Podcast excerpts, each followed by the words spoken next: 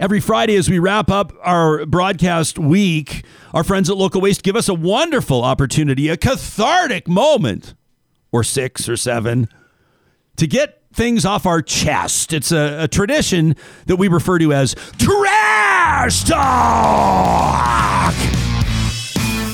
All right, this one from Kim. Kim, I'm sick for you.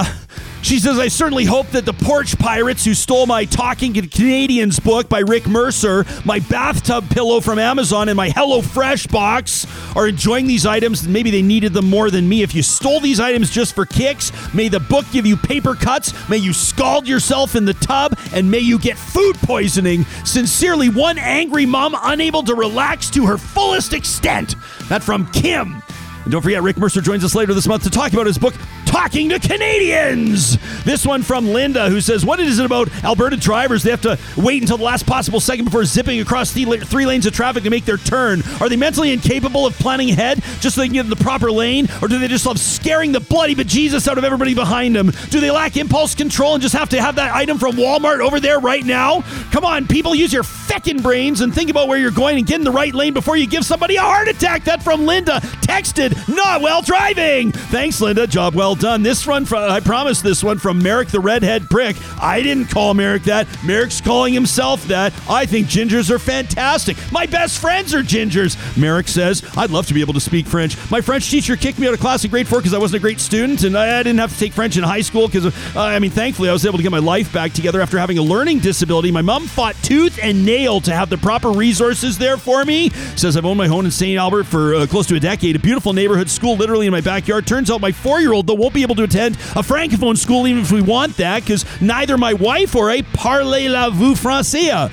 I'm just reading his email. He says, thankfully, there's an inconvenient option of like French immersion a 10 minute drive away. He says, we're grateful. Uh, he says, can I also comment on everything that kind of like uh, seems, I don't know. He says, I dream of a world where all Canadian children can go to the school in the backyard, no matter what the language that his or her parents speak. Access is important here. He says, uh, I apologize for all the grammar and spelling errors, Jespo. I'm just a welder.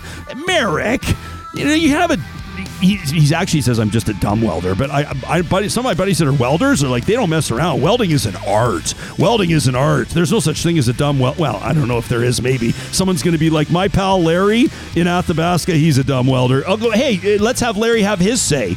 Uh, maybe Larry should have his say. I'm way off track, so I'm going to get back to red uh, redhead prick Merrick, who says Sarah uh, agreed.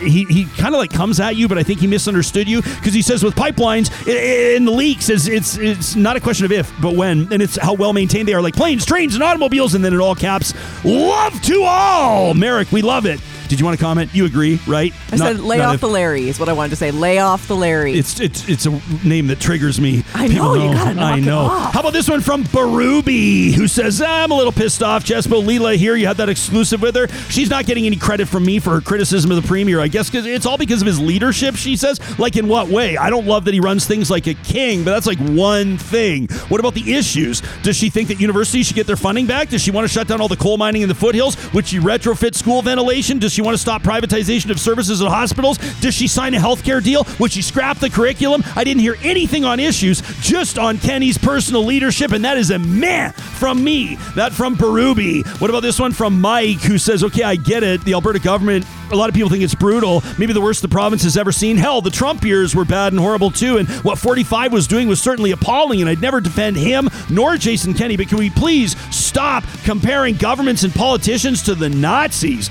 I see it all the time comparing an obviously garbage government and a, republic, a repugnant human like Donald Trump to the absolute extreme, the Nazi Party. That's extremely offensive. Every time somebody makes the connection, I just can't help but feel the le- you know what it feels like. It lessens the impact of what those monsters did through World War II. Nobody's pulling people up out of their homes and sending them to death camps or executing them in the streets. Kenney sucks. The UCP sucks. But stop with the comparisons, especially around this time of remembrance. Let's be better. That from Mike, I agree with you, Mike, 100%. And how about this one from Allison RN? She says, I'm just writing in response to your trash talk November 5th last week that had to do with cannabis edibles. I know this is a segment for people to get things off their chest, but this ER nurse feels the need to correct a couple of things. Well, I do agree, you know, with the other real talker that it's very unlikely your kids are going to be given an edible in the Halloween candy. Some bad medical advice was inadvertently given out. The assertion that a cannabis product won't harm your kids, so don't bother seeking medical care, that is incorrect. If we're talking about an adult size 16 year old, sure, maybe riding it out is a prudent option. But if we're talking about a young child,